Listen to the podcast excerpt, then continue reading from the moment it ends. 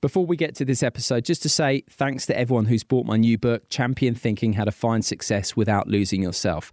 Published by Bloomsbury, the response has been terrific. It's an Amazon bestseller, it's been top 20 in the airport charts consistently, and the reviews have been terrific right across the board. And if you like this episode that you're about to hear on Flow, you'll be sure to enjoy Champion Thinking head to my website, simonmundie.com or Amazon, Waterstone, Smiths, places like that to get your copy. Hey, it's Ryan Reynolds, and I'm here with Keith, co star of my upcoming film, If, only in theaters, May 17th. Do you want to tell people the big news? All right, I'll do it. Sign up now and you'll get unlimited for $15 a month in six months of Paramount Plus Essential Plan on us. Mintmobile.com slash switch. Upfront payment of $45 equivalent to $15 per month. Unlimited over 40 gigabytes per month. Face lower speeds. Videos at 480p. Active Mint customers by 531.24 get six months of Paramount Plus Essential Plan. Auto renews after six months. Offer ends May 31st, 2024. Separate Paramount Plus registration required. Terms and conditions apply if rated PG. There's never been a faster or easier way to start your weight loss journey than with PlushCare. PlushCare accepts most insurance plans and gives you online access to board-certified physicians who can prescribe FDA-approved weight loss medications like Wegovy and Zepbound for those who qualify. Take charge of your health and speak with a board-certified physician about a weight loss plan that's right for you. Get started today at plushcare.com slash weight loss. That's plushcare.com slash weight loss. plushcare.com slash weight loss.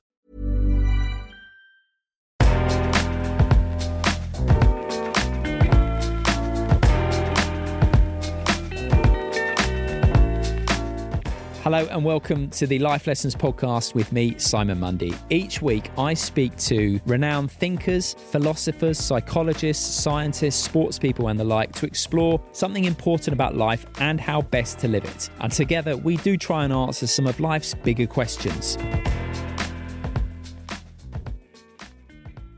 This week's conversation is with Professor Shane O'Mara, a neuroscientist of the very top order who is Professor of Experimental Brain Research at Trinity College Dublin. We talk about lots in this episode, including the difference between the narrative self, that's the story of me made up of memories, beliefs, and the like, and the experiencing or aware self that is fully and continually engaged with the present moment. For example, it is whatever is hearing these words right now. Now, most people tend to identify with the former over the latter, but we question the wisdom of that. Shane also explains how countries are created by conversations and are basically ideas rather than real entities. And I suggest that on that basis, perhaps it might be evolved to take the ideas of nationhood seriously, but not quite so literally, if it allows us to recognize the shared humanity of everyone everywhere. And Shane shares some tools, techniques, and proven approaches to use conversation skillfully to bridge gaps, break down walls, and dissolve that propensity some have to dehumanize people from different mental tribes and treat them like the other. Professor Shane O'Mara, what an absolute pleasure to see you again. How are you? I'm good, thanks, Simon. How are you? I'm very good. This is your second appearance on the podcast. And last time you came on, we discussed your blockbuster of a book, In Praise of Walking, which I've got to tell you, by the way, is my next door neighbor's favorite episode. And I've done over 200 episodes. He sends it out to many, many people. So it's great to see you again because I enjoyed that episode so much. So before we get on to your new book, I thought if you had to summarize In Praise of Walking in a sentence beyond just walk more, what would you say? I, I would say much what I said before. Uh, walking allows you the or affords you the the opportunity to holistically experience life in a way that you can't uh, on a bicycle or in a car or anywhere else. The the randomness and the beauty of life appear to you when you're on foot in ways that they just do not appear uh, when you're traveling elsewhere at speed. Good for creativity too. I remember that stuck with me. Absolutely, yes, yeah. It's good for every aspect of your being. Um, so I, I, would recommend it uh, as the leisure activity you should try for every day. we have to take it away from the hikers. It's not something for the third weekend of the month. It's something that you should be doing every day. Indeed. But we're not here to talk about walking. We're here to talk about talking. You've applied your fierce intellect to conversation, to memory, and the role that it plays in human civilization. I've got it here. There it is but as well it's it's thoughts as well about how conversation and memory can serve us better going forward. And we're going to cover all of that. But I want to start with the fascinating chap that you talk about at the start of the book. Correct me if I'm wrong, but I think it's pronounced Henry Molaison. Uh, there are uh, you get various pronunciations. Molaison is one, Molaison is another. It's it's uh, a Cajun name. His his his father's side of his family uh, are from Louisiana, uh, and I believe his mother was from Canada, but he was brought up in the U.S. So he is a fascinating character with a compelling story. So rather than try and explain it, would you mind talking about who he was, what happened to him, and what effect he had on medical understanding? HM is the name that we knew him by, or the initials we knew him by, uh, until uh, he died, and then uh, his name was released uh, post his death, and uh, which is a, a, common practice in the, the medical literature to preserve uh, patients' privacy. So. The, the long story short with uh, Henry is, is, straightforward. He may or may not have suffered an accident, and the medical records aren't clear about this, um, which goes to the kind of idea already of how we have to reconstruct events rather than we can just know what happened. And some years after this accident, which may or may not have happened, uh, he started to suffer uh, really uh, uh, crippling bouts of epilepsy, um, uh, really uh, very, very deep grand mal seizures occurring many, many times a day. And, and, a number of investigations were performed. And in his case, it was determined using the, the methods of the time that it looked most likely that a part of the brain known as the hippocampal formation was at fault, that this was damaged. And his surgeon uh, William Scoville suggested that we the, perhaps the route forward was to remove this structure from his brain. And so far as was known at the time, this part of the brain really was a silent kind of part of the brain. It might have had a role in smell, uh, maybe one or two other roles to do with the control of emotion, but it, really it was regarded as not being terribly interesting. And uh, it was removed. And uh, he gave, of course, consent to do it, and his family did as well. And lo and behold, uh, a, a, strange miracle occurred. Um, his epilepsy stopped, more or less. Uh, he he went from I think having tens of fits a day to ha- perhaps having maybe one a year, or, or even less frequently than that. Um, but in the weeks after the operation, something strange became apparent about him. That uh, he could not remember from day to day what had happened, even from moment to moment, what was happening to him. Uh, now, his IQ was normal. His working memory was normal. By that, I mean if you gave him a telephone number to repeat uh, to himself, he could do that very, very well. Um, uh, if you introduced him to somebody, he would remember who that person was for the period he was with them. But once he was interrupted, uh, the kind of normal updating of memory ha- that would happen ceased. So he, he uh, had uh, one of the purest cases of amnesia that's ever been described in the, the literature. And uh, it happened at a time when interest in understanding how memory uh, and it, it, its functions uh, was building both within psychology and neuroscience. So, a, a really astonishing story. And his case didn't resolve for more than 50 years. So, he lived in this perpetual present tense uh, for that half century or more, which is, when you think about it, quite breathtaking. Absolutely. So, a couple of just quick fire questions. Whereabouts in the brain is the hippocampal formation? When did the operation take place? And how old was he at the time? He was like 27, wasn't he? Yeah. And uh, so the hippocampus runs, or the hippocampal formation, from the tip of the ear to the temple. It's about two centimeters in, and it's about the length of your middle finger. Uh, and it's a little bit larger than your middle finger. You have two of them, one on either side of the brain, and it's a structure that we refer to as being a conserved structure because uh, you find it in rats, you find it in monkeys, you find it in squirrels, you find it even in birds. You know, the, it, it, it's a structure that appears across uh, all of the vertebrates that are that are known in some shape or form. Um, the surgery, as, as you've already said, was was performed on, on him when he was in his twenties, and he went on to die, I think, at the age of seventy four. So about he had about fifty years uh, uh, in this condition. He had a, a, small injury to one of his frontal lobes as well, but uh, that doesn't seem to be something that we need to be overly concerned about. The other patients with that very small type of injury don't have this uh, deficit in uh, memory that he showed. And his impact on medicine and the understanding of the brain was almost unparalleled. Yeah, it was absolutely incalculable. So we had known uh, probably since the 1870s there was a, a great and sometimes forgotten uh, British neurologist named Lawson who described a series of amnestic cases in the 1870s, 1880s. Uh, Sergei Korsakov in, in uh, Russia described a series of cases in the, the early 1900s. Um, but uh, they didn't pin down where the damage was.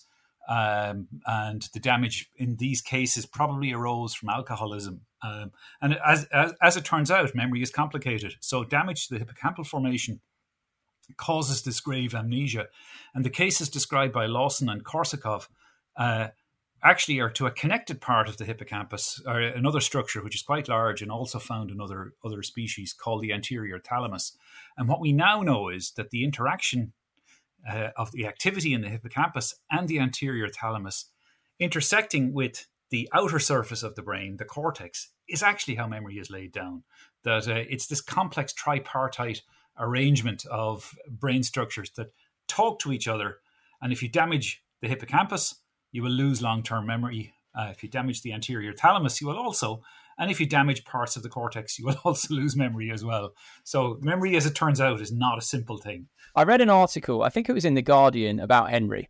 I was really interested in his story after reading about him in your book.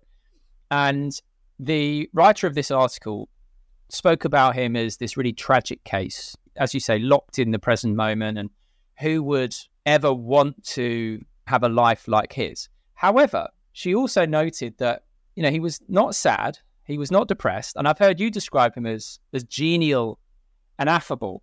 Now, is that true? Is he remembered as being someone who his experience of life was not a sad one? No, his experience of life was not a sad one. You see, so I, I, I worry about people trying to paint the complexity of an individual's experience like that as tragic yes, to the outsider, it is tragic.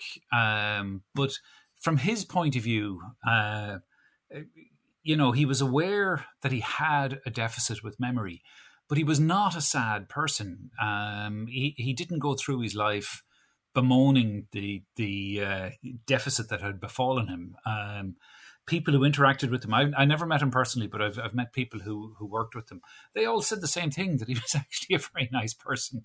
He was very easy to get on with. And, and, you know, perversely, you could argue that actually his life was happy because he didn't have a record of all of the horrible stuff that goes on in the world. That, uh, you know, he, memory for him stopped when he was 27, which is probably maybe not a bad age to uh, have things stop at. Now, uh, I'm not trying to be flippant here, but I, I do think, it, you know, trying to sum up the complexity of an individual's life, especially somebody like Henry, who has gone on, you know, because of what happened to him, the contribution that he made to the course of science was is and was incalculable. Now, I don't know how you weigh these things up. I, I, I, I don't think one can really. I think they're incommensurable. But uh, we've ended up, because of his case, discovering things that we otherwise would not have discovered.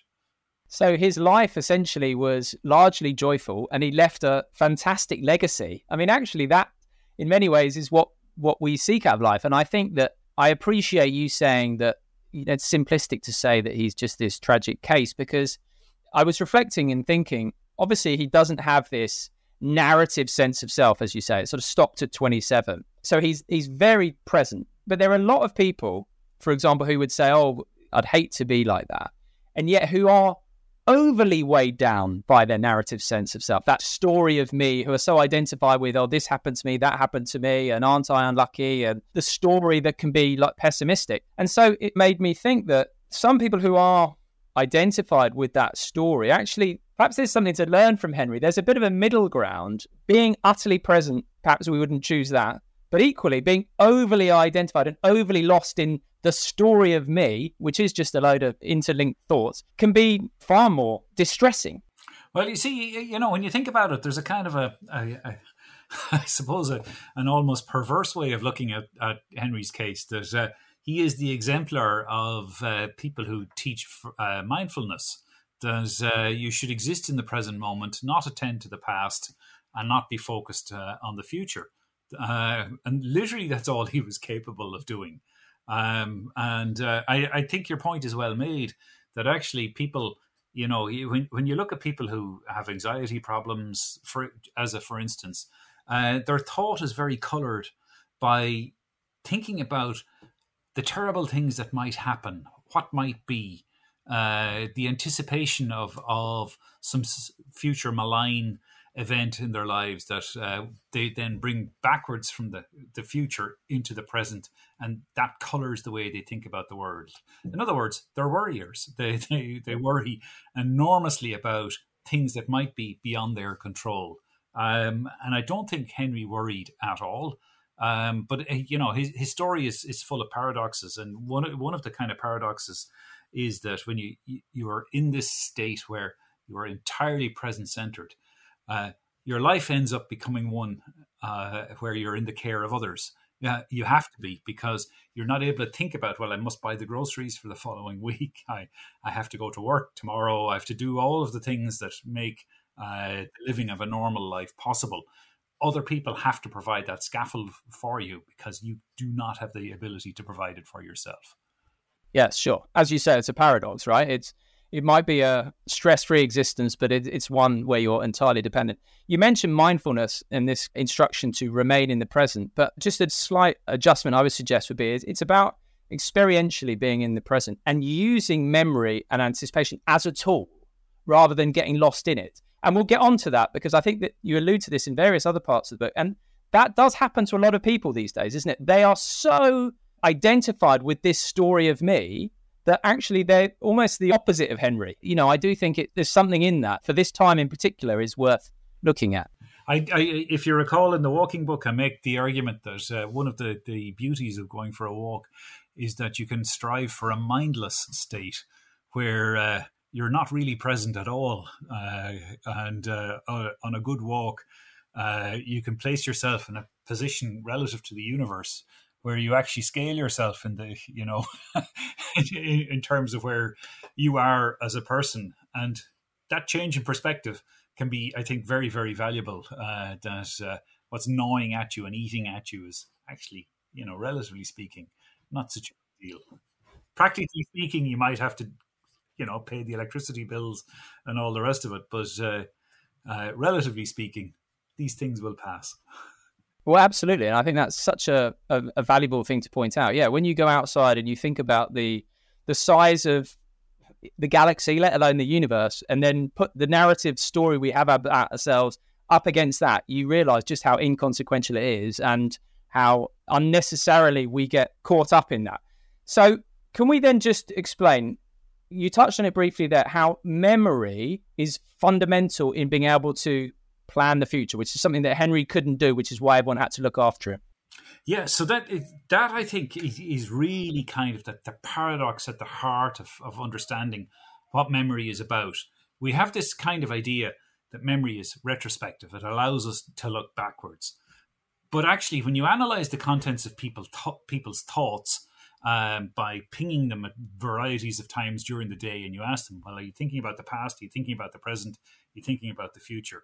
Uh, what you find is that people's thoughts are mostly present oriented and they're mostly future oriented. So that begs the question why do we have this amazing capacity to remember things?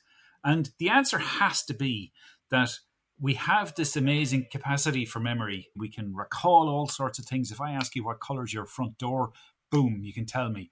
Uh, you can tell me how many bedrooms are in your house. Uh, you can tell me how many kids you have. You know, all of all of. The, you can tell me where you went to school. All of that kind of stuff. Um, but what we see when we look at somebody like Henry or patients like Henry and we analyze the content of their thought, it's not backward looking and it's not forward looking. It's they're stuck in the present. Um, and that actually is a kind of an important clue about why we have memories. In the absence of an ability to recall the past, you're not able to imagine an alternate future. So, you know, think about, you know, for example, a plan to go on holidays next year. I, I use this example in the book. You might have gone on some terrible holidays to uh, windswept caravan park in Skegness, maybe, or somewhere, and you may have had some wonderful holidays under the Tuscan sun. And uh, when you think about where you're going to go, you know, you, you revisit those past events, but you're thinking about something that hasn't happened yet. You're thinking about next June, next July, next August. Um, and you're doing that with somebody. So you're drawing on a pool of memories that you have together.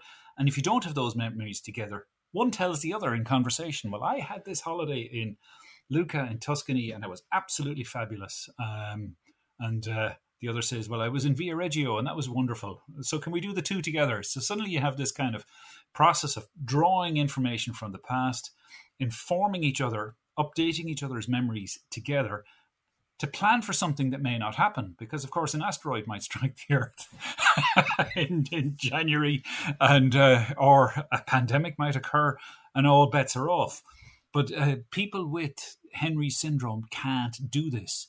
Next week is going to be the same as this week, uh, which will have been the same as last week. Next year, the year after, they will all be pretty much identical. Um, and it's this ability to engage in kind of uh, memory driven imagination, especially together and especially in the context of conversation, that having this astonishing uh, memory system in our brain allows us to do. So memory isn't this a luxury that enables us to just remember pleasant events. It's absolutely foundational in terms of being able to create a future and civilization. Yeah, to plan our plan what we will do, to anticipate, to think through the consequences of our actions. You need a, a really well stocked memory store, uh, or you won't be able uh, to uh, to do these things. And you know, if you, if you think about the push the counterfactual with Henry a little bit further, imagine a group of five or six or ten Henrys uh, together, and you say to them, plan something together. That's going to be impossible for them uh, because they can't update what each other knows from the evidence that they have in, in their individual memories, and they can't imagine together what it is that they will want to do at some point in time. Now, this might be something very simple, like we want to train together a, as a football team, or it could be complicated. You know, we want to build a building, we want to construct something together. That's where it starts to go wrong. Okay. I'm reminded of, I think Daniel Kahneman and various other people have spoken about like having two minds, essentially. You know, the, the thinking mind, which obviously encapsulates the memory, and then more of an experiential, aware mind, which is that part of us that's present. And so Henry's aware mind was working fine. There was nothing wrong with that. But that thinking part, the memory part, was gone. People tend to identify more, don't they, with the the part of us that has the memory. That's where we find our identity more than the part of us that is actually more fundamental. That's doing the experiencing. I, I, yeah, Kahneman has this line about being his uh, remembering self and his experiencing self as a stranger. So it's almost like you've got two people in one head, and we we misperceive the experiencing self as our authentic self. But actually, what we're to get through life, we depend entirely on what our remembering self allows us to do. Well, it's a tool then to navigate life to a degree. Absolutely. So we can come to that. But part of the book that I found absolutely fascinating was how you then took what we've been speaking about and applied it to countries and nations and state building in particular. And patriotism is seen as this, this great thing, and nationalism even has risen in recent years and uh, many times throughout history. And yet, you point out that countries start out as little more than a conversation. So they start out as a thought, and then you and I have a conversation, and here we are, X years down the line, saying keep people out, don't let people in, that kind of stuff. So I think that's a really interesting way to look at countries. So I, I, will tell you a story about this book as I was writing it. Uh, I was out for a walk with a, a, friend of mine, as as, as I do, and uh, he said to me, uh, "I've been reading this really interesting book." Uh, by uh, Benedict Anderson, who uh, is sadly deceased now, but it was he was an Irish Anglo-Irish uh, political scientist um, uh, who lived most of his life in the U.S. And uh, what Anderson did, among other things, was was to consider the issue of how we bring countries into being. And his answer was that it's impossible for us to know all of the people in our country. So the UK has a population of whatever 65, 66 million Uh, it, it, will never be possible for you uh, to know everybody in your country, let alone in your town or in your city. So his answer was that uh, people uh, have to, we populate our countries using imagination as our as the vehicle, and that what we do is imagine a community together. And uh, he, he goes through a variety of arguments from a kind of a humanistic uh, point of view to do with the book uh, being available, maps being available, these things that can set boundaries to uh, the limits of a nation.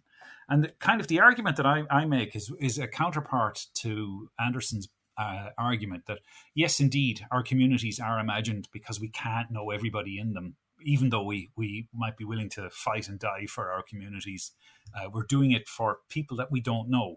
Uh, and the question then you're confronted with is how is that possible? And Anderson is completely silent on this topic. Uh, he, he, he, he, focuses really on understanding it from a, a, a humanistic and, and, political science point of view. But as it turns out, we now know that uh, uh, from the discussion we've just had, that the exercise of imagination is dependent on particular structures in the brain that are also the same structures that are involved in memory. These two things uh, collapse into each other and perform by the same brain region. So the argument I make is is one that says that we have brains that are designed to allow us to do this, and other species don't. Uh, so uh, a troop of chimpanzees will never ever sit down and st- say together, "We will conquer this area of the jungle." chimps are too violent. Um, they're they're about thirty times as violent to each other as humans are. Uh, chimp skeletons usually have bite marks and scratch marks and broken bones.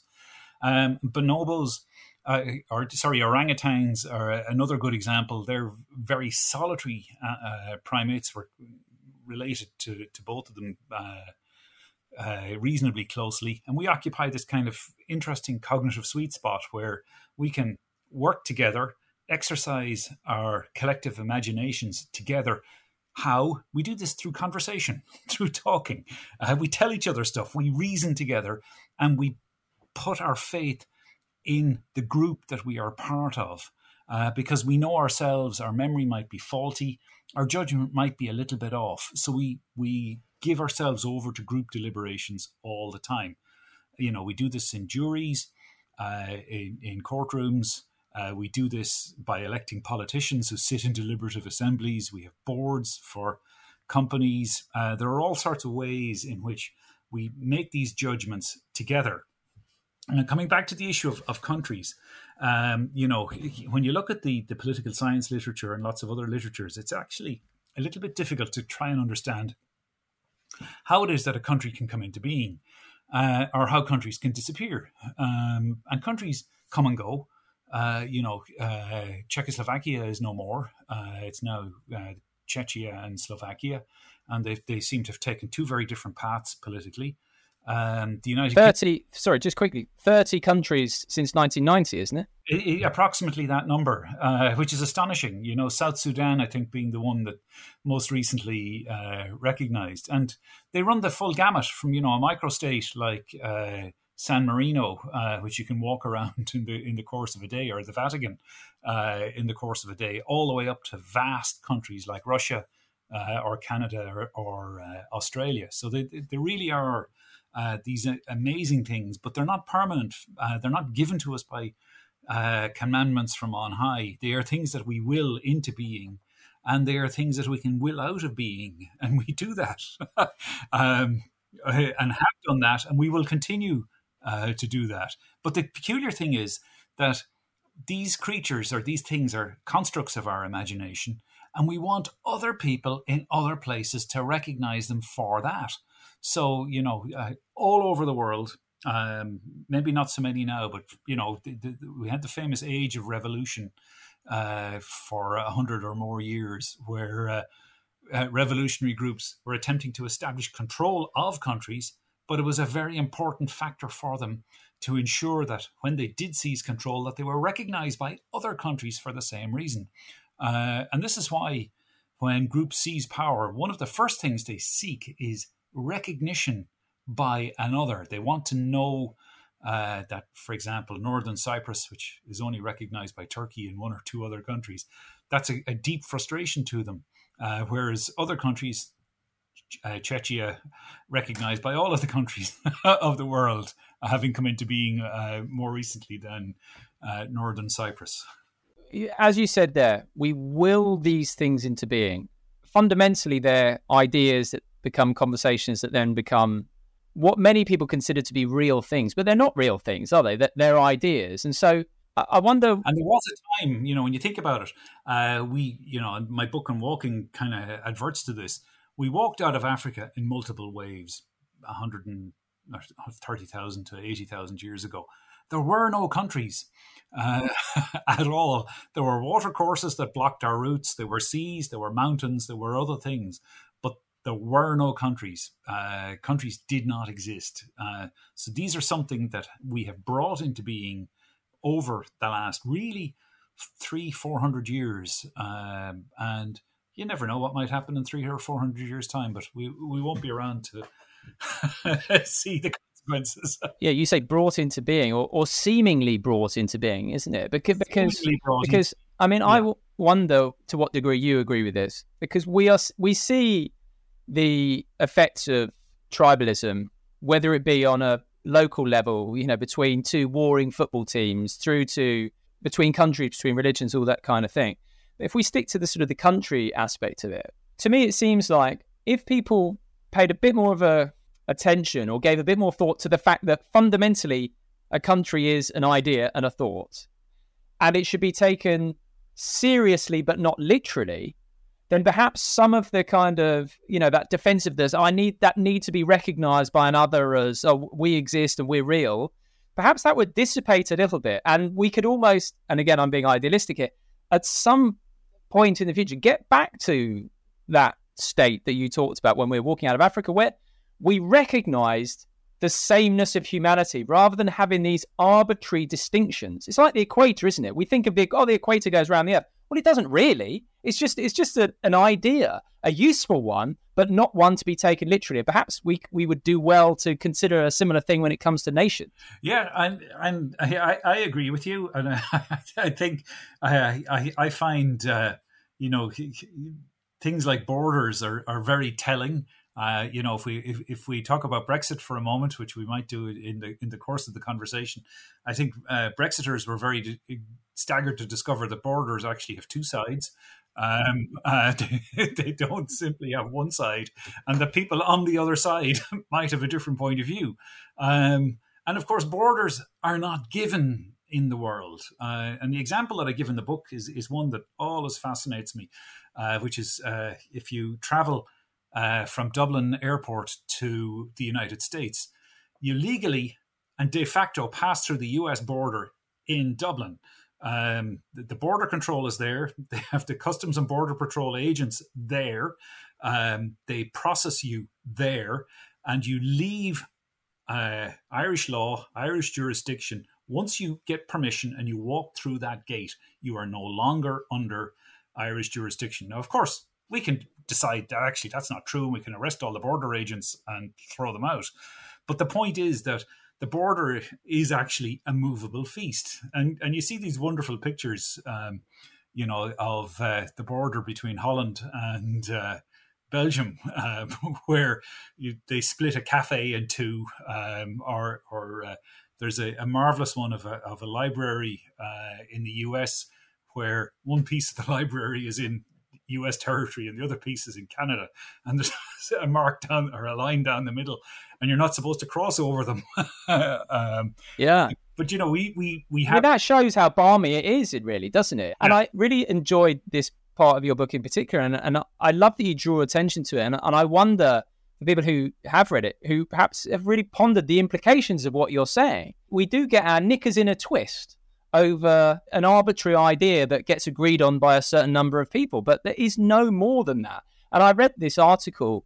Obviously, there's a lot of strife in the war, in the world at the moment about tribalistic behaviors, and so people on, let's say, as you said there, you know, there are two sides to a border, but people on one side, perhaps when when there is tension, find it hard to imagine or empathize with the suffering of people on the other side. And that's such a sorry and sad state of affairs, which comes back to my point about what you're pointing out, which is that if people really took the time to recognize that these are just ideas and that surely treating people well and humanely is far more important than some idea that can be chopped and changed as evidenced by the fact that there have been 30 countries come in, pop into and out of existence since 1990, which is no time. So, I, I, again, idealistically, I think you're correct. Um, but I, I think we have to, you know, think about where humans have come from and perhaps where we're going to. So, you know, why do people take these points of view? Um, well, we take them, I think, in part because of, of uh, literally how we think about the world. We have this kind of zero sum thinking, which says, well, if this territory is mine, it can't be yours. If that territory is yours, it can't be mine unless I seize it by force uh, or pay you and you give it to me. Uh, so we, we have this kind of uh, dividing line in our in our head, uh, and I, and I think actually it arises in part because we have brain systems that demand that we set boundaries to the world, that give us metrics for space, that, that say uh, that delimit where's safe, where is not safe, and all of those kinds of things. And I think what we see is this kind of outworking uh, of those kinds of more basic phenomena where we say, well, look, this is where the line is. There has to be a line. Maybe there doesn't have to be a line, but at the moment there is. but there's nothing wrong with a line, right? As I said, it's it's a useful construct. And when you support a football team or a rugby team or whatever, that's an enjoyable experience. But my argument is not that there's anything wrong with the line, but that we take that line too seriously because, you know, it's an idea, no, nothing more than that. And you talk about these, let's say, mammalian brain impulses that we have for territory and whatever else, which obviously is common with you know the chimps and all that lot. But we are different, are we not? In that we have the ability for meta awareness, metacognition. So you know these impulses can arise, but we are able to just stand back a little bit and sort of observe them, and we don't have to go along with them. That's I think exactly the point, and that's of course Kahneman's system two thinking.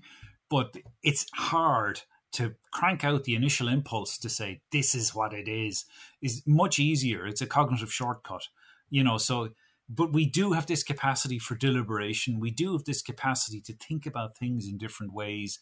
Uh, it, you know and I, I talk about things like deliberative assemblies and and uh, all of those kinds of things. We do have that capacity and we can set up the rules for these in the ways that we please you know, um, these again are they're human constructions. They're not something that that are given to us from on high, and we can change how they work if we want.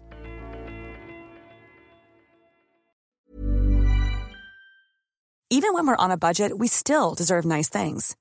Quince is a place to scoop up stunning high end goods for fifty to eighty percent less than similar brands.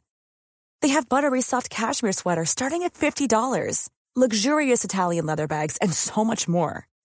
Plus, Quince only works with factories that use safe, ethical, and responsible manufacturing. Get the high-end goods you'll love without the high price tag with Quince. Go to quince.com/style for free shipping and 365-day returns. Hey, it's Ryan Reynolds and I'm here with Keith, co-star of my upcoming film If, only in theaters May 17th. Do you want to tell people the big news?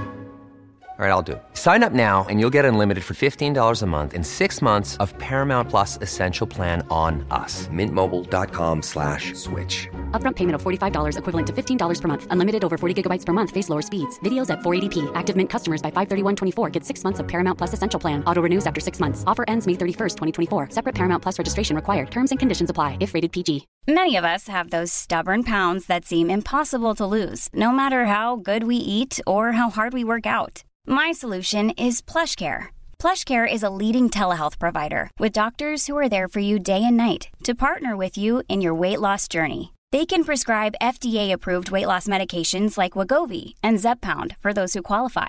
Plus, they accept most insurance plans. To get started, visit plushcare.com slash weight loss. That's plushcare.com slash weight loss.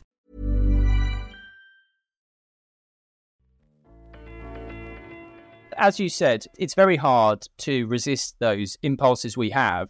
But I think, you know, if more people took the time to draw attention to the abstract nature of these things, as you have written about so well, that would certainly help the cause a little bit. But yes, you do talk as well about how to move things forward. You talk about citizen assemblies, deep canvassing, the importance of rapport, all these things, which I also found fascinating because obviously, again, we're at a time where people are very entrenched, and that is in some cases having tragic consequences on a massive scale. But you do draw on these examples that it doesn't have to be like that. You know, we can use conversation, we can use memory in a more evolved, in a more cooperative way. So could you just yeah talk a bit about how the hows and the whys and the whats? Yeah, so I, I think one of the, the great kind of important discoveries, uh, uh, which has come from a variety of different angles over the last couple of years, is this idea that changing people's minds uh, in in ways that you might not have thought possible is something that we can actually do. So uh, I'll, I'll, give a couple of different examples. One is the, the idea of deep canvassing.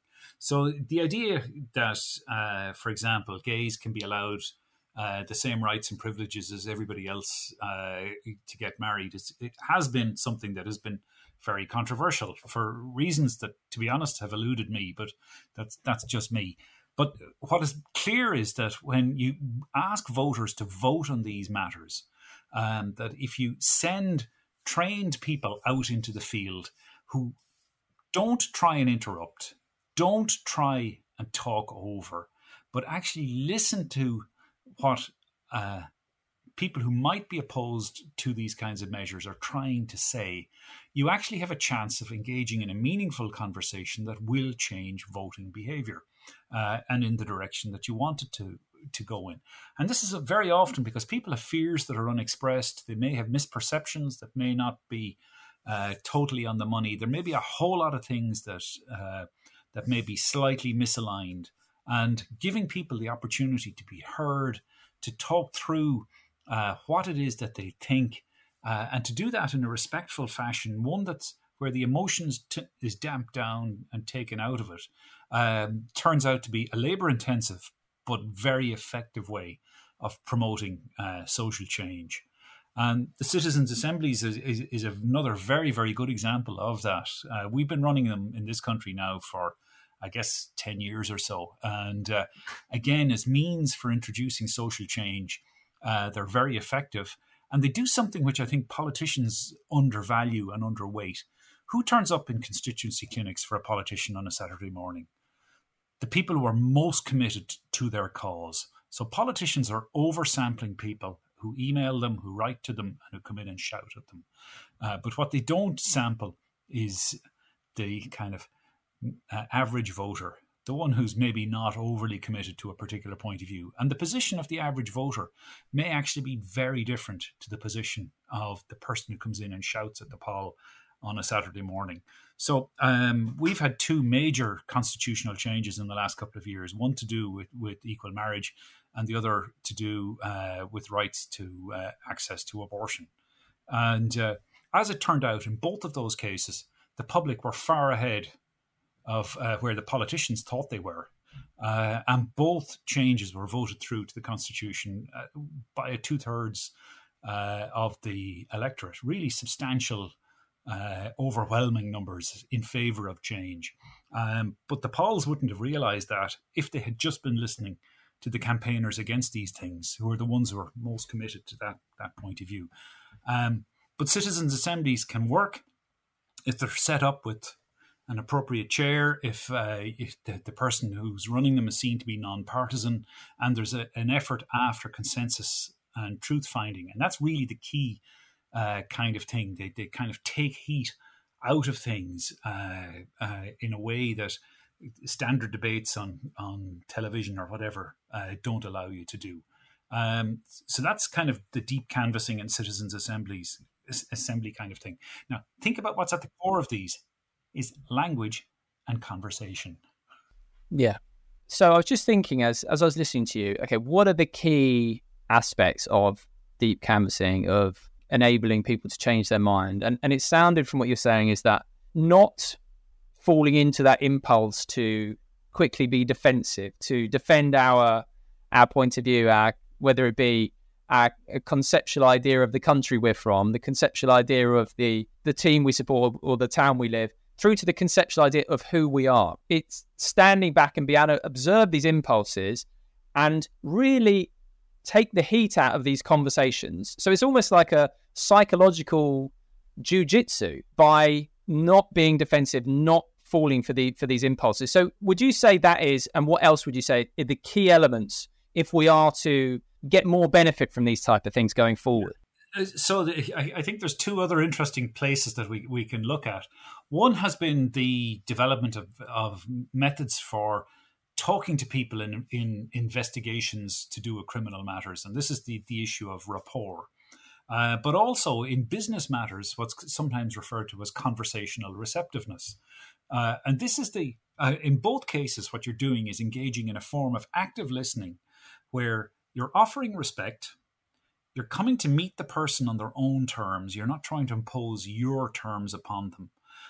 They come to feel like you're really trying to understand uh, their point of view. And I think once you have that kind of ground uh, cut together, or, or, you've you, you've kind of come to a common place together, agreeing on a vision for the future is much easier.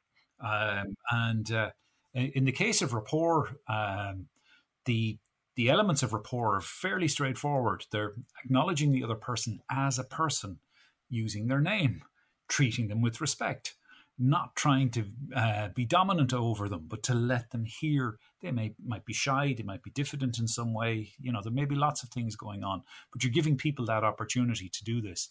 And it, it, it in a bizarre but brilliant example, it's been shown on uh, debates between editors on Wikipedia of all places that when the elements of conversational receptiveness are displayed between the editors that they're much more likely to come to a consensus about what an appropriate edit uh, to a Wikipedia page should be. And the core components of that come back to hearing truly what the other person uh, has to say. And uh, there, I think it was Seneca, the philosopher, first said that you've you've uh, two ears and one mouth, so you should listen twice as much as you speak. And uh, investigators that I know in in criminal uh, areas all say the same thing. Just give the other person the space. You don't need to push your agenda upon them. Just let them tell you their story. And you end up getting much more uh, from the person and you get a much more meaningful uh, conversation than you would otherwise have had. Uh, and doctors, of course, have known this forever with good bedside manners. Again, listening is just as important uh, as as talking. And that listening, it, it's a demonstrating of your recognizing of someone else's humanity rather than that kind of othering of people that is commonplace in a lot of discourse and certainly tribal discourse at the moment. Is that a fair comment, would you say? I, I think that's absolutely fair. And, and I think, you know, when you when you look at, I, I, think Northern Ireland is a great example. When you look at the, the peace agreement in the in the late 1990s, fundamentally that was built around a process of dialogue and a willingness for people to enter into dialogue over uh, an extended period of time. And lots of the dialogue was dialogue at a distance. You know, you had intermediaries, you had lots of other things going on. Um, uh, but in the end, people have to talk. Um, and uh, you need to give people the space in order to talk, but you also have to give them the space to exercise imagination together about what the future can be. And that's what was attempted in Northern Ireland 25, 27 years ago that uh, nobody could continue with the status quo. That was just not possible. Um, but nobody knew what the future should be. So, how do you design that future? Well, you get people to sit down and talk together. Yeah. Well, I put out a bite sized episode recently with Carl Frampton, the former world champion boxer from Northern Ireland, and he grew up in a place where the troubles were prevalent. And I remember him telling me that as he was growing up, people would tell him stories that, you know, people who were from the opposite religion, let's say, or the, the other religion, they were uniformly bad. So he had a story, an idea, a narrative that was fed to him that he bought uncritically. And it was only when he started training in areas that he wouldn't previously have gone to. He started speaking to people and he saw through this othering that we do of, of people, which again, for me, comes back to what you said at the beginning or what you pointed to in this book this, this arbitrary and very vague distinctions that we put between people, but that ends up being so destructive. And Northern Ireland is an example where we can get above that. And there are obviously so many examples in the world right now where a lot more of that is needed. Well, you have a great example in in, in uh, Great Britain, shall we say, of, over the last number of years, where you you look at where people are most opposed to uh, immigration. That's it's in places where the least number of immigrants live, uh, and in places where you have the most numbers of immigrants, places like London, uh, people are least opposed to it because contact with others uh, allows you to appreciate our common humanity. Uh, you're not able to engage in a in a process of, of uh, dehumanization um, uh, and actually engaging in that kind of contact. And that was one of the big problems, I think, in Northern Ireland that uh, you had a segregated education system uh, and you also have segregated places where people lived. So contact between communities, uh, especially in the kind of polarizing circumstances there, were really at a minimum. Uh, and I would think probably that process during the 1990s was the first time those communities at a leadership level ever made uh, contact with each other. Um, and of course, they did all recognize that the future had to be something different. Um, so I, I, think Northern Ireland, despite its travails, offers a, a positive lesson for the future. It does, yeah. Now, conversation is the thread that links uh, everything that you write about, and you talk about conversation and, and memory, okay, memory more specifically, although they're obviously uh, very tightly bound. Memory, as we get older, we tend to look back through rose tinted spectacles and think, forget the bad stuff and think, oh, wasn't that a wonderful time? Even though um, experientially, oftentimes it wasn't. And then also about how, as we get older, our sense of self, so that narrative sense of self, me and my story, solidifies even as it's distorted by us us getting our memory you know our memories all wrong for example by thinking that was a wonderful time even though you may have been miserable you know during that period. So could you just quickly talk about, uh, just briefly as well, Shane, because I think you know where I'm going with this, but I'd like you to just to talk about the phenomenon of looking back and thinking, wasn't that a wonderful time? But also this sense of yourself becoming more firmly entrenched, even though actually in reality it's not the case. Yeah, so you, have actually summarized it very well there. But uh, it, just to, to, to, fill in the uh, gaps for, for the listeners, um, how you know this is you you take repeated surveys of people over the course of a period of decade uh, of, of a decade or more and you you get a sample of what people it is are thinking at let's say the age of 8 the age of 12 age of 16 age of 20 and what's very important and salient to you when you're an eight year old, of course, is not going to be the same thing that's important and salient to you when you're 20. You kind of choose elements that are, are, much more important to you not your first day at school the kind of canonical example that people always reach to but you know maybe a series of life experiences that uh, led you in a particular path eh, positive or negative whatever whatever it happens to be and we tend to carry these through um, but we look back and we choose elements uh, that are kind of cohere with our present self and we make the mistake of thinking that we're not going to change in the future um, so you, this is called the, the, kind of end of end of history hypothesis is, is is one name that's given to it. But basically, when you ask people how much they've changed in the past, and they'll say, "Oh, lots, lots of things happened to me," and then you say, "How much will you change in the future?" People will say, "Oh no, I am where I am," and actually, people will change because, of course, things happen to you in your life. You know, tragedies happen. You might win the lotto. you, you know, your spouse might die uh, you might lose your job. Shifts in outlook. Shifts in outlook. Yeah, all sorts of things happen to you over the course of, of the of the years. So you, you, you end up with this sense that your life story is really solid and unchanging. But actually, when we look back at what you're choosing from that, it turns out that you know it's much more of an a la carte menu than uh, you you uh, think it will be for the past, and you underestimate how much things will change for you in the future. So we're, we're very, very bad at jumping forward a decade or two in our own imagination and imagining what we might be like. And we bring to it instead this solid sense of self in the present. And I suppose adaptively that's reasonable because uh, if people couldn't rely on you as you are at the moment, uh, they can't do much with you. they can't predict where they're going to be or whatever uh, whatever it will happen to be. But it means that when you look back, the what you're choosing to look back upon uh, may be very distorted in all sorts of ways. You leave certain things out and you amplify other things that you, you think you care more about now. So this is why I would argue, and I'm not expecting you to agree with me, that fundamentally we've made a, a key error in that we over identify with our narrative self, which, as you've just explained, is deeply misleading, and under identify with our experiencing self, which doesn't change, which is fundamentally the same from moment to moment. And I think, you know, if, if we realize perhaps that the narratives were a useful tool rather than who we were, I personally think we'd be would be better off. But we can come back to that. But I want to quickly just to add on to what we just spoken about here to give it a, a real life couple of examples. So point one would be the Brexit vote. And the Brexit vote 2016, well, we know which way it went 52 48.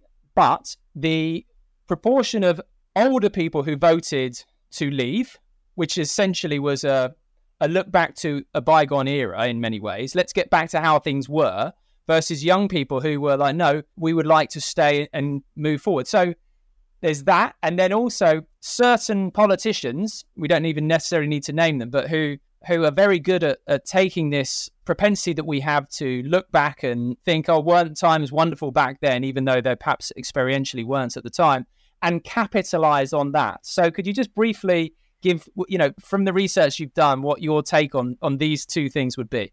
Yeah, so nostalgia, of course, is a is a is a, is a key component really of what you're talking about here. Is this looking backwards and thinking about what has gone before and how wonderful. Uh, so it's a, it tends to be a positively inflected emotion because what you're doing is mentally time traveling back to a particular time when things were better in some sense. But things weren't better. Uh, you know, we didn't have good dentistry. Uh, people died of, of all sorts of preventable diseases. We smoked. We lived in, in cold houses. You know, there were lots and lots of things that, that were terrible uh, about the past. Um, and uh, of course, people don't think about those because we selectively remember the good stuff, the exciting stuff, uh, and we discount the bad stuff. And we and we can show this again by this uh, sampling through time of what it is that people think in the moment and what they think when you go back and ask them years later what they think. And of course, what has happened is people are forgetting the bad stuff by and large, um, and they're focusing on the on the positive events of their lives. Now, in a sense, that's perfectly reasonable, but the problem is generalizing from that uh, to the population as a whole, and in particular, generalizing from your experience of what it was like to be twenty in the 1950s. Uh, here you are uh, in uh, the, the 2000s, and uh, imagining that people who are 20 now are thinking the same thing. Of course, they're not. They're thinking entirely different things. Um, and I, I, I, sometimes wonder about countries and the issue of politics of, of uh, nostalgia. Uh, like Trump made it a, a, re, a, you know, when he, he chose the slogan, Make America Great Again, he really touched on something really primal for the people who were attracted by his kind of line of thinking that uh, this he, he's speaking in restorative terms. He's, he's speaking about something that was lost and that can be found again. And his language, I think, is is very remarkably different from the, the language that Ronald Reagan used. Because uh, Reagan spoke about the future, about how America was this great shining city on a hill, that it was morning in America, all of that that kind of language. Uh, in other words, he was very future focused in his language. He wasn't uh, backward facing uh, in his language. Um, in the case of Brexit, I guess you know this, this is going to be endlessly litigated uh, within the UK uh, for years. I suppose you know from a, an Irish point of view, we thought this was a, not a, a very uh, sensible uh, decision. Um, and I suppose maybe I should probably not say more than that. I, I, I, I, might say one thing from an Irish point of view, which might might be interesting as a contrast uh, with Britain, and it's this: that if you look at our political parties, we do not have a, a, a, any party at the moment that is focused on a politics of nostalgia. Uh, because our past was pretty crappy in this country. You know, uh, we we for fifty or so years after independence um, had uh, high rates of unemployment. Uh, we had high rates of immigration, and the country was was pretty poor. Uh, it's only in the last thirty or forty years that that has changed and changed dramatically. Uh, so we have nobody saying let's go back to the 1950s because that was catastrophically awful. Um, you know, there, were jokes about well, the last person to leave the country turned the lights out and, things like that. So you know, countries differ in their experiences. I think where nostalgia is concerned because they they uh, have these different pasts. I think the French, you know, part of French political discourse is, is around the Trente Glorieuses, the the thirty uh, miracle years after the Second World War, uh, where they had enormous rates of growth and all of the rest of it. Um, countries that missed out on that don't have that way of looking looking at the world. That's really interesting. Yes. So, without necessarily overemphasizing the point, yes, be slightly wary of people who use nostalgia as a political persuasion tool. Seems to be something valuable to take yeah, I, and you know, again, I, this is something uh, Anderson in his book, and I do, and I, I, think about in my book. What they're doing is is selecting elements of the past uh, to tell a coherent story about the state of the nation in the present, and they typically identify an outsider or an outside group uh, that can be blamed for what's gone wrong, and they will point to uh, perhaps an enemy within, um, and that that kind of language is, is language that comes easily to certain types of politicians. I think that the job of the rest of us is not to fall for it. Yeah. So using nostalgia, in some ways, it's the opposite of deep canvassing, isn't it? it it's it's othering as opposed to recognizing your shared humanity. Recognizing the shared humanity, the the sameness of of everyone. That's the way forward, as opposed to anything that others people. Then that's somewhat problematic, right? Shane, I want to finish uh, with something you touched on in the book it was only a, a passing line or two about the hard problem of consciousness. It almost sneaked under the radar, but I was I was alert to it. I, I actually think this is one of the most interesting, if not the most interesting subject for me personally, at least. Now, correct me if I'm wrong, because you're the neuroscientist, right? But uh, so let me try and explain this as far as I understand it. So the hard problem of consciousness suggests that, or and it was David Chalmers, I think, the guy who who, who coined the phrase. Yeah. Basically, there and hard is an understatement, hard problem. It's more like the impossible problem. So, what he suggested is that there is no way, even in principle, that uh, scientists can come up with an idea as to how the brain creates conscious experiences. By conscious experiences, I mean the taste of tea, the feeling of love, all those kinds of things. Now, we know obviously the brain correlates with experience. Henry's example of having been mildly lobotomized um, points to that fact. Where are you with the hard problem of consciousness as a neuroscientist? Because fundamentally, let me just add a quick because because fundamentally, I don't think people realize that that this is a thing because our model of reality, let's say materialism, physicalism, is based on the idea that the brain creates conscious experiences. And at this point in time, that is no more than a belief. And scientists will always say, you know, religious belief, you, you need to, yeah, where's the evidence? Well, the same should be used, I would suggest it, in terms of the hard problem of consciousness. So I just wanted to throw the, throw the conversation ball over to you at that point. Yeah, so uh, consciousness is, as a topic is one that I've tended to avoid for all sorts of reasons. Uh, you know, you, you, have issues to do with definitions. Uh, you have is- issues to do with uh, the nature of my experience versus the nature of your experience, uh, and those kinds of things.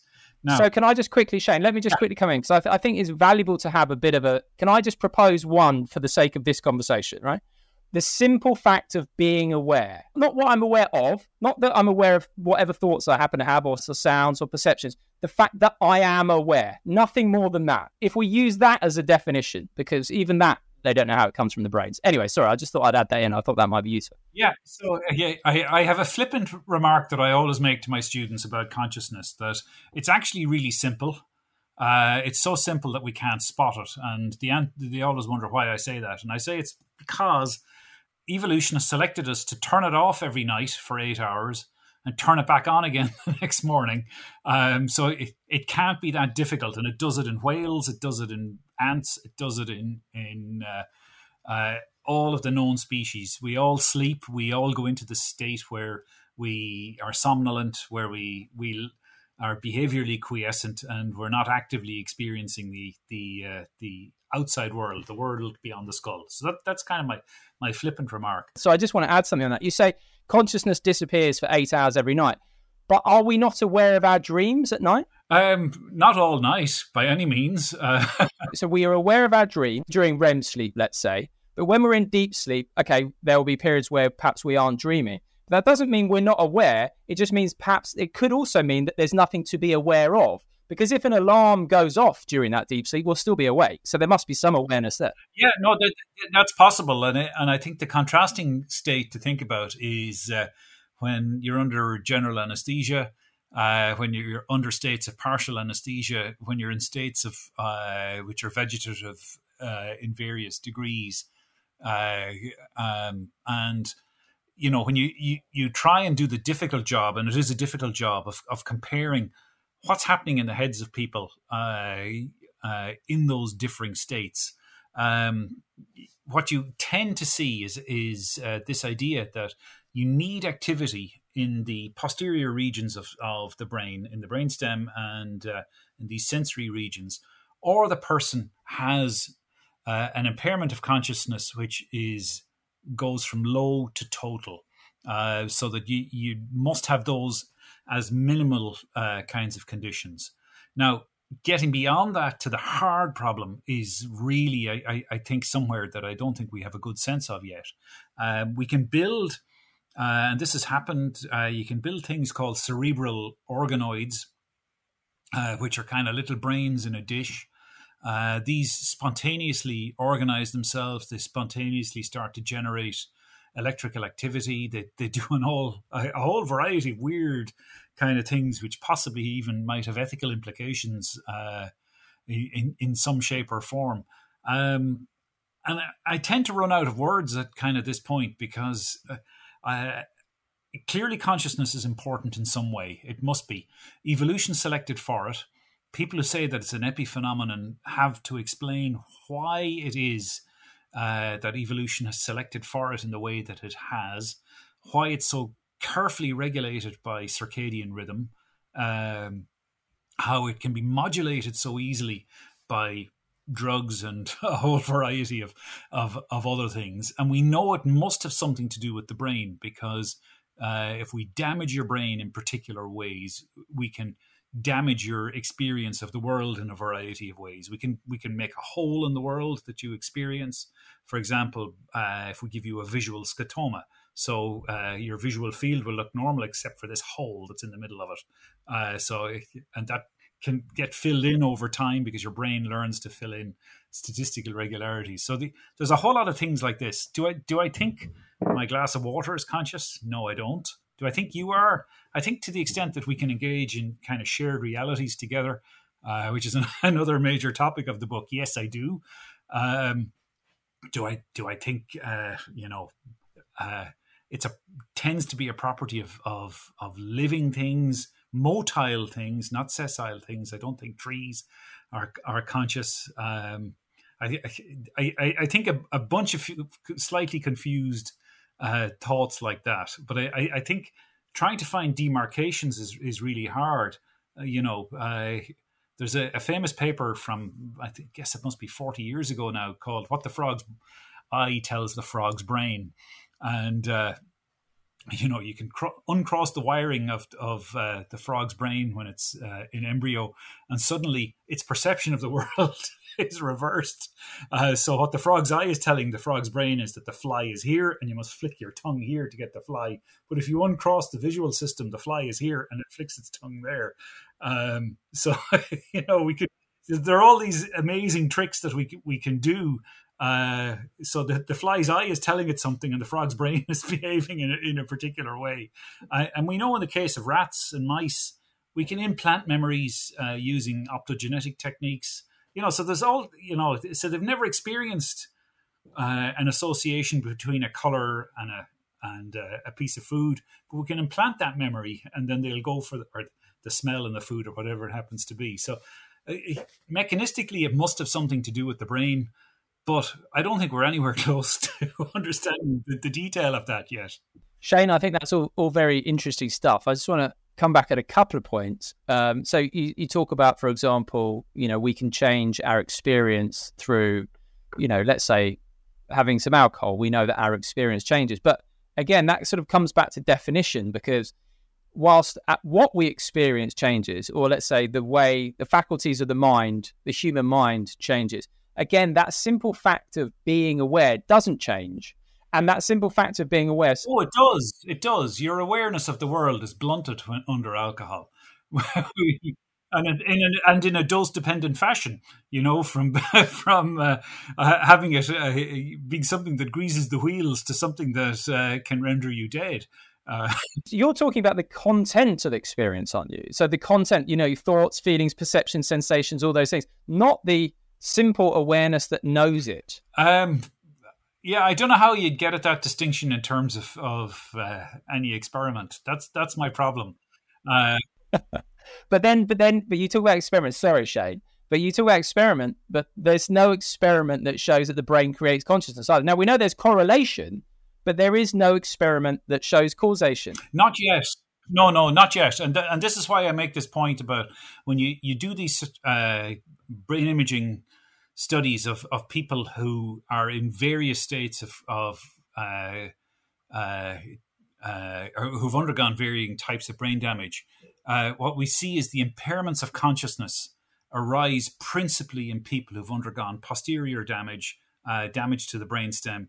They tend not to happen to people who've gone, undergone frontal damage. Uh, in fact, you can lose a vast quantity of your brain without it making much difference to, to your ability to be conscious at the anterior end. You can't do that at the posterior end; it will kill you. Um, uh, so, to my mind, there at least we know we've got a, a, a brain stem coupled with posterior brain region involvement. Uh, now, how those systems are put together, I have no idea to, uh, in terms of how it will generate consciousness. But if I was going to start looking uh, to try and figure out that mechanism, I, I might have a hypothesis that, that says something like um, ascending uh, fibers in terms of, of arousal have a key uh, component to play with this, but they must intersect with uh, sensory uh, inputs from other areas. If if the one is missing or the other is missing, well, then you don't get uh, you don't get consciousness arising. Like at, at, least that's a kind of a vague hypothesis. Uh, yeah, I like it. I like it. You mentioned evolution earlier. Well, as far as I understand it, according to evolutionary game theory, which is evolution by natural selection turned into equations, the chances that we see reality as they are are zero. You can't see or experience your brain, but I could cut your head open and experience your brain, right? So it could be that we see brains from an objective second person point of view and they look in that certain way. But from a first person point of view, we experience brains as thoughts, feelings, memories, perceptions, that kind of thing. Yeah, I guess the problem there is that uh, we don't have a feedback mechanism, and we're smart enough to to build one. You know, so I I can attach my brain uh, to an EEG system, and I can see, uh, I can look for the predominance of alpha waves, uh, and then I can say, well, how do I generate alpha waves? Well, I might discover that actually, if I slow my breathing down, I start to see a, change in synchrony. Uh, you know, there, I, I think that's you can see what's going on in my head because you're not looking at your own head, and I can do the same for you. But I can do the same for myself if I build an appropriate microscope that allows me uh, to do that. But then that that comes back though to then you know taking it um, seriously, but not necessarily literally. But anyway, listen, I just thought I'd throw that out there because I I I like you know Max Planck, who the most famous physicist of the 20th century. He said he views consciousness as, as fundamental and um, you know you can't get behind consciousness and everything emerges from that now I, that certainly I've completely put all my hands up and acknowledge that is far from a mainstream view of things however just to tie it back in with everything we've been speaking about if that was true if that was true then that would suggest that fundamentally at a core level you know if I hurt someone else, I hurt myself. And so if it ever came to a point that there was an understanding that, you know, consciousness was primary, then all going along with that would be the understanding that if I hurt someone else, I hurt myself. And therefore, you know, we might see a, a, a wholesale change in the way humanity treats each other and the planet. Well, th- that would be nice and that would be great. But uh, let me ask you a question, uh, which uh, is, is, a slightly morbid one. Uh, what happens to your consciousness when you die? so I would say that if consciousness is primary, it's not my consciousness. It's consciousness being filtered through. So the, there are two uh, analogies. I, well, I always get analogy and metaphor mixed up. Analogies I quite like. One is the dream analogy. So when you dream at night, you you know you always experience a dream from a position a localized position within the dream and then i might be dreaming about this conversation so then it would be shane there and i would imagine you know your your room with all your books behind you. So that would be the world. But then you wake up and you realize i wasn't the subject the object or the world. I was the whole thing. So i would say according to this if you scale that up there is just consciousness and experiencing itself through the avatar of Simon and Shane. Now, I know, for example, that Carl Sagan was the guy who inspired you in the initial place to get into uh, neuroscience. I, I, remember listening to you say that somewhere. And Carl, one of Carl Sagan's famous quotes, I think, is that uh, we are the un- universe experiencing itself, which would be which should be that. And then the other quick analogy I'd use would be the desktop interface it's like it seems like there's a, a Word document and a bin on the computer, but they're just representations of a much deeper process and they're not actually fundamentally separate. So that would be my answer. I would say it's not my consciousness, it's consciousness experiencing me and experiencing you, which obviously is a, a different premise altogether. Yeah, so I, I, I again, I, I, would wonder how I would test that idea empirically, and I, I don't know. Um, and I, I guess an alternate uh, Occam's razor view is that uh, um, consciousness arises out of particular organizations of matter. But we don't know that, do we? No, no, we don't. Uh, but I, am just saying, as uh, when we counterpose different hypotheses, and uh, regrettably, when we uh, leave this mortal coil, uh, that's it. The candle's gone out. Well, was certainly the body's gone and all that stuff. Absolutely, we don't know. I find this such an interesting conversation, and obviously, it's one that cannot be proved the other one way or the other. All I would say is that everyone, or the vast majority of people, adhere to the materialist paradigm without realizing that the hard problem of consciousness is a thing, and the the idea that the brain creates consciousness is nothing more at this stage than a belief. That's all I'm pointing at. It's a hypothesis that people are trying to test but but most people have it as a belief, no?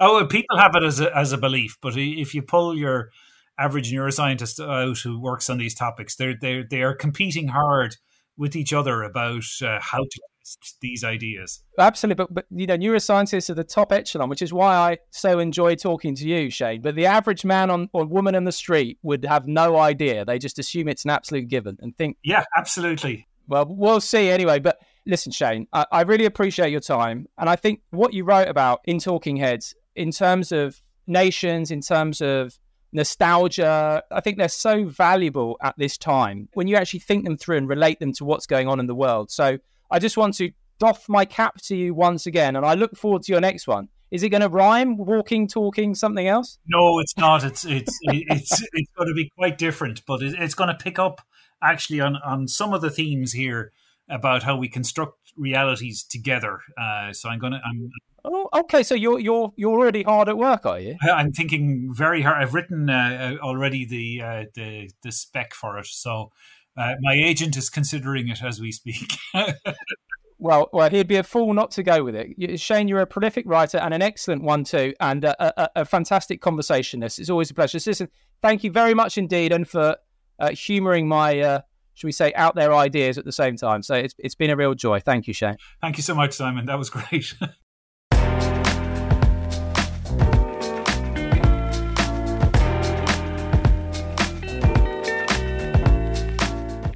Thank you for listening. Do get in touch via my website, simonmundie.com, or at Simon Mundie on social media. And if you found the conversational bits that we had around the hard problem of consciousness, you must check out my YouTube channel where we have loads of videos exploring consciousness, non duality, as well as the nature of reality. I'll link to it all in the show notes.